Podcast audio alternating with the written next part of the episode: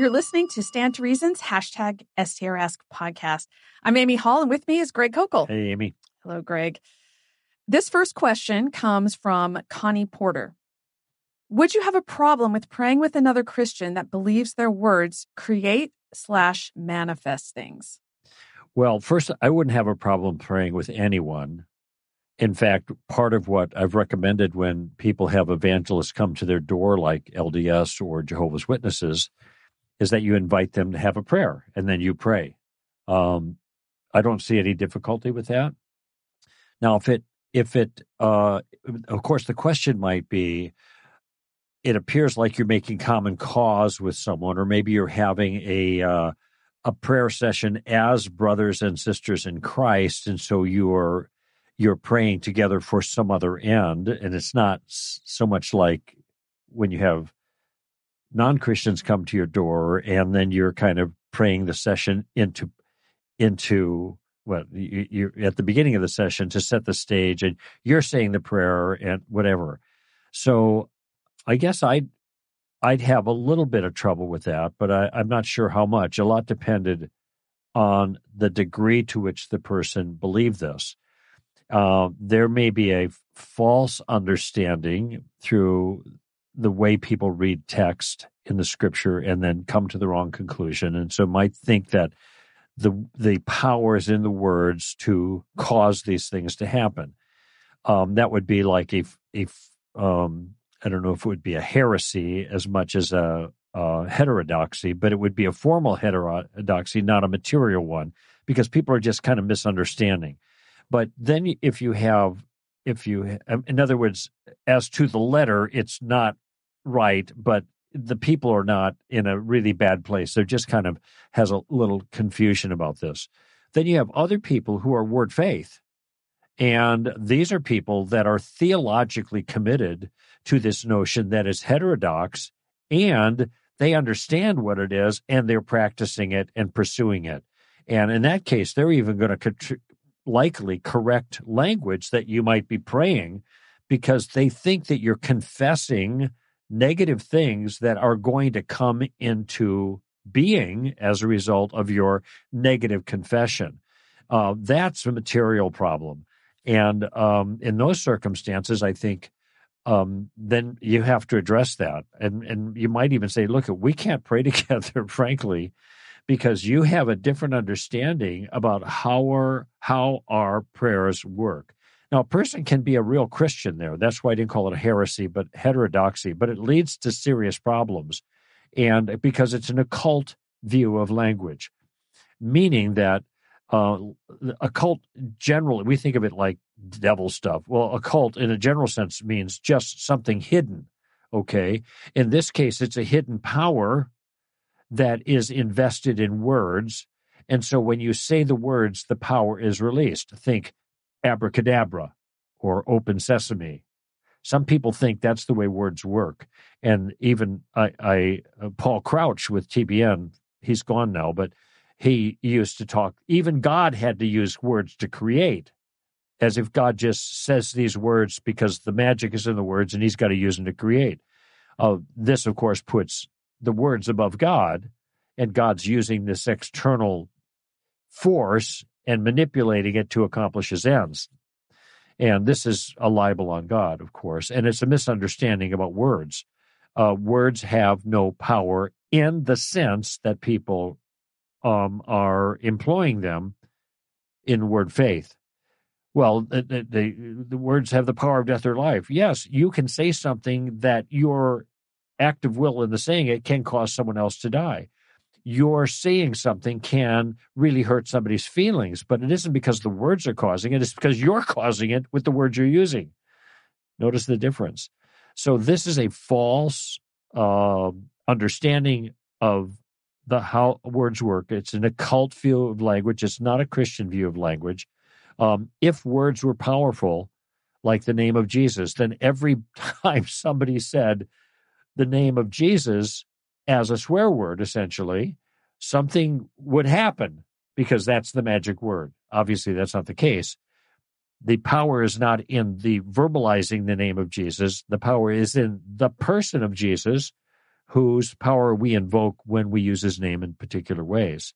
So you can see how somebody deeply committed to this notion is going to have a hard time with a, a, Christian who understands this is the wrong way to view language, have a hard time with that Christian in prayer.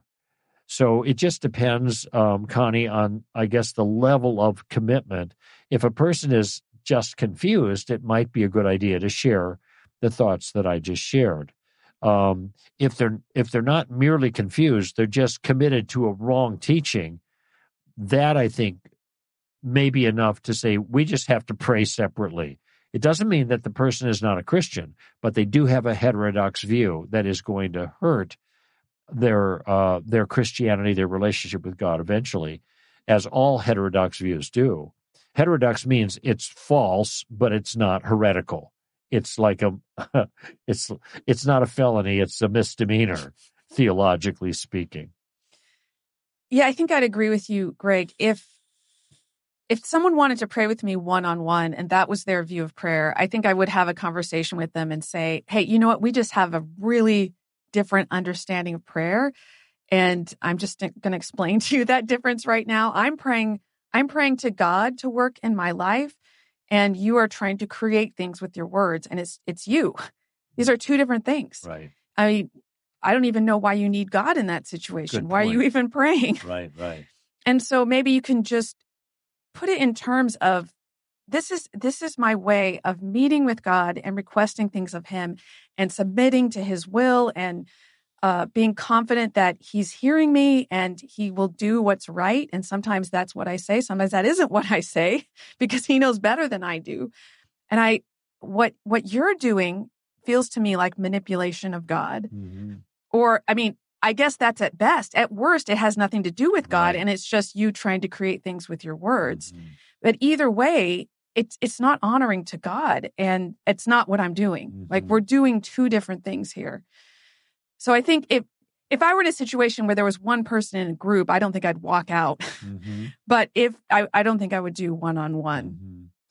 Think of David in Psalm 13. How long, O Lord, will you desert me forever? How long will you hide your face from me? How long will my enemies be victorious over me? I mean, talk about negative confessions, right? So, uh, plus, what happens when two Christians are praying and the other Christian finishes praying and you're done? You say, Amen. Which means, I agree. I, so be it.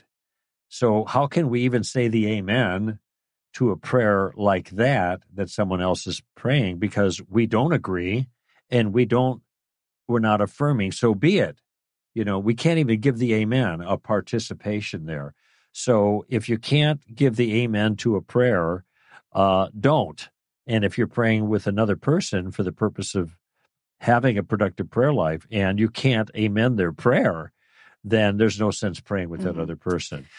Again, if you're in a group and this kind of happens, you're not in control. Okay, just sit there quietly and don't say amen. And, and of course, we have given the explanation rather bluntly, but you don't have to approach it the way we just said it. Right. You can just start by asking them, "Hey, I'm really curious. You're using, you're saying these certain things in your prayers. What do you mean by that? Yeah. What? Why do you do it this way? What do you? What's your understanding of God? You can ask a lot of questions to to draw them out rather than just going after them sure. and saying. you, you don't have to be as direct and insensitive yeah. as we're being. So. but no, the Amy's point is really correct though. How you navigate a conversation is based on the information that you want to communicate, but it also is based that style of navigation, and we talk about this in tactics a lot, has to do with the individual. So you know how to respond to each person. That's Colossians chapter 4, verse 6. So um, what we do is give you the information. And then you take the information and you build it into your response in a way that's appropriate. Mm-hmm. Well, Greg, this next question, uh, this is this is kind of funny because um, in the last episode, you brought up sympathetic magic. And I actually have oh. a question that's kind of related no to kidding. that already ready to go for this one. So uh, here's a question from Ethan A. How can we be sure in spiritual warfare that we don't cross the line into basically performing sympathetic magic? Well, sympathetic magic is when you are doing something to mimic what you want to accomplish. And I use the illustration of cave paintings where you have archers that are shooting bison. And the idea is if you set this up just in the right way, then you will, uh, by doing the painting, you will create the reality magically because of the painting. And, um, and this is what was going on with the Ashtoreth and, uh, and, and the, the crops and all of that. Um, I don't know what parallel there would be um, in Christian prayer, because in Christian prayer, we are invoking God's help to accomplish an end where God personally has the choice of responding to our request or not. Well, he says uh, how, in spiritual warfare specifically. So he didn't explain what practices he was talking about, but maybe you could uh, address. Yeah, that. and well, I, I right, I recall that, but I, I don't, I don't, I, I can't imagine. Well, maybe I can. Let me just think. When I think of spiritual warfare, there are maybe two aspects. One is directly confronting a demonic power, like casting out a demon, for example. Um, and that's a power encounter where we're trusting God's power to work for us as an agent of Jesus in whose name we exercise the power. And when I say in whose name, I don't mean saying the name. That's not what it means to do something in the name of Jesus. It means to be acting in his authority. Okay. So, like, I never see this in cartoons, well, in TV or anything now, but it used to be like in cartoons, you'd have a policeman put up his hand and say, Stop in the name of the law. Stop in the name of the law, or something. And maybe have variations of that now. Police, police, stop, whatever. What they're doing is they're invoking their authority as a particular role, as a appropriate role as a as a as a policeman or as a representative of the law. They're acting in the name of the law. And when we have these power encounters, that's what we're doing. We are we are acting by the authority we have vested in us in Jesus to speak some power against this demonic force. But there's another, I think the majority of real spiritual warfare Paul talks about in 2 Corinthians 10, uh, the first few verses, and that's a truth encounter. And that would make sense given that Satan is the father of lies and he holds the world captive to do his will by blinding their eyes to the truth. Okay. So a lot of what we do at Stand to Reason is spiritual warfare because we are proclaiming the truth in a persuasive fashion against the lies of the devil in their various forms. Okay, those are the two things. I can't imagine in the first, in the second case proclaiming the truth as falling in a category of some kind of sympathetic magic. Um, in the first case, though, I'm just I'm I'm just trying to divide it out here. If we're having a power encounter, how would what we are saying against the devil come out of him or binding him. I'm not entirely convinced that the binding of the devil is a legitimate Christian function. I know Jesus says you've got to bind the strong man, but I think he did.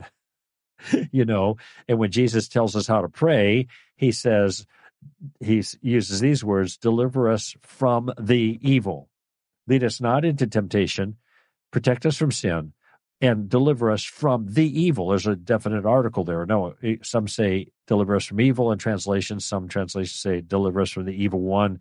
When I pray it, I pray both directions to cover all the bases. But it's interesting that we are not directed to pray against the devil directly, to speak against demonic forces. There's no, I don't see any example of that in scripture. Um, I see rather praying to the Father to deliver us from the evil. And uh, I think Jesus says something similar to this in John 17, the high priestly prayer keep them in the world, but deliver them from the evil one, or something to that effect. In any event, um, I'm, I'm, what I'm still trying to figure out is even in the spiritual battle area, what might be construed as sympathetic magic, acting out certain things, and in the acting out these behaviors, they result in the the the consequence and reality of the behaviors. I think, Greg, there there might be people practicing things out there that you're not aware of, and so that's true. If if that's the case, I mean, Ethan might be seeing people doing certain rituals or things where maybe they're binding or they're loosing or they're they're doing some something in the world that's supposed to represent what they're doing to the devil. I'm just I'm just guessing here. Sure. Well, I, I like I, I'm not getting down on people who pray that way. Okay, I, but uh, I'm just saying I don't see the the um, the, the justification for it in the New Testament. Okay. However, um, and, and Paul talks about praying in the end of the section in Ephesians six. Pray for me also. Uh, blah blah blah on the section on spiritual warfare. So prayer is an important part that's built in. But I just don't see how it's sympathetic magic unless what you're saying you're praying that they be bound and and and then they're bound. But that's not sympathetic magic. That's a request or a command that is given. Sympathetic magic would be I'm binding my I'm binding my arms so that the demons would be bound. Okay. Mm-hmm when when Agabus did this in the book of Acts, he was just using this as as a, a, a, picture of what would happen to Paul. He wasn't making it happen by binding his hand. He said, "Just like I'm bound, you're going to be bound." Okay, it was a picture, and the Old Testament prophets did the same thing. Yeah, I just wrote that down. Oh, I was just going to really? think of that. Yeah, yeah. and so um, so they exemplified what God was going to do in a in a picture kind of form. Um, but they didn't cause it to happen. I just realized, you know, when what is that? Um, voodoo. When voodoo, when you take a doll and you stick it with pins, that's sympathetic magic. The doll represents the person. You stick it with pins, and hopefully, some bad thing happens to the person who the doll represents. That's another example of sympathetic magic. I, I don't see that character, pardon me, characterize at all in anything that I'm aware of that people are doing regarding spiritual mm-hmm. warfare. I guess that would be the distinction. So if you're if if you are trying to evaluate what's how you're doing spiritual warfare, are you saying in this way God will remove you as you know the the prophets did and Agabus did, uh, um, or are you saying I am removing you by doing this thing in the world that's going to cause you to leave? Yes. Yeah. So that's I, a good distinction. Yeah. So I guess you could just look at it that way and and see which of these things is happening uh, in your situation, and basically remember, it's God who is doing the um the casting out, or right. you know, He's the one who's acting. You're you're Always. you're requesting Him to do it. You are not manipulating spirits or manipulating God, and, and this is why you know Jesus said this one doesn't come out except by prayer we have to pray you know we we pray because god is the one who has the power to do this. So mm-hmm. i i guess just maybe keep those things in mind and evaluate what uh, you're seeing you know amy i had uh, another thought and i don't remember if this broadcast or the earlier one but we talked about the power of words. Um, and uh, think about the book of acts where the jewish sons of the Sceva who are casting out trying to cast out the demon and they invoke jesus name and it doesn't work because what they said, I adjure you, speaking to the demon, by Jesus whom Paul preaches. And the demon said, I recognize Jesus and I know about Paul, but who are you? They're nobody because they weren't right. representing Christ, even though they were uttering his name. And he, he beat them up and threw them out. I think there were seven of them. One demon possessed man beat up seven guys and threw them out naked and bleeding. Bleeding is what the text said. So there's no magic in the word. There is only power in the person whose name we represent. Mm-hmm. Well, thank you, Connie and Ethan. We appreciate hearing from you. Uh, if you would like to give us a question, just go to Twitter and send us a tweet. Just use the hashtag STRask and I'll see it for sure. Don't worry. I promise you I'll see it. um, or you can go to our website. So our website's at str.org. Just go to our podcast page, look for the hashtag STRask podcast, and you'll find a link there. Just click on that link and it'll take you directly to where you can send us a question. The only thing we ask is that you keep it the size of a tweet, and that's just one or two sentences. Just keep it short. If it's any longer, sometimes I cut things out, but mm. sometimes I just say, ah, it's just too long. So if you want to make sure we consider it, make sure it's short. But we always appreciate hearing from you. So if you've got a question, send that on in. Well, this is Amy Hall and Greg Koukl for Stand to Reason. Thanks for listening.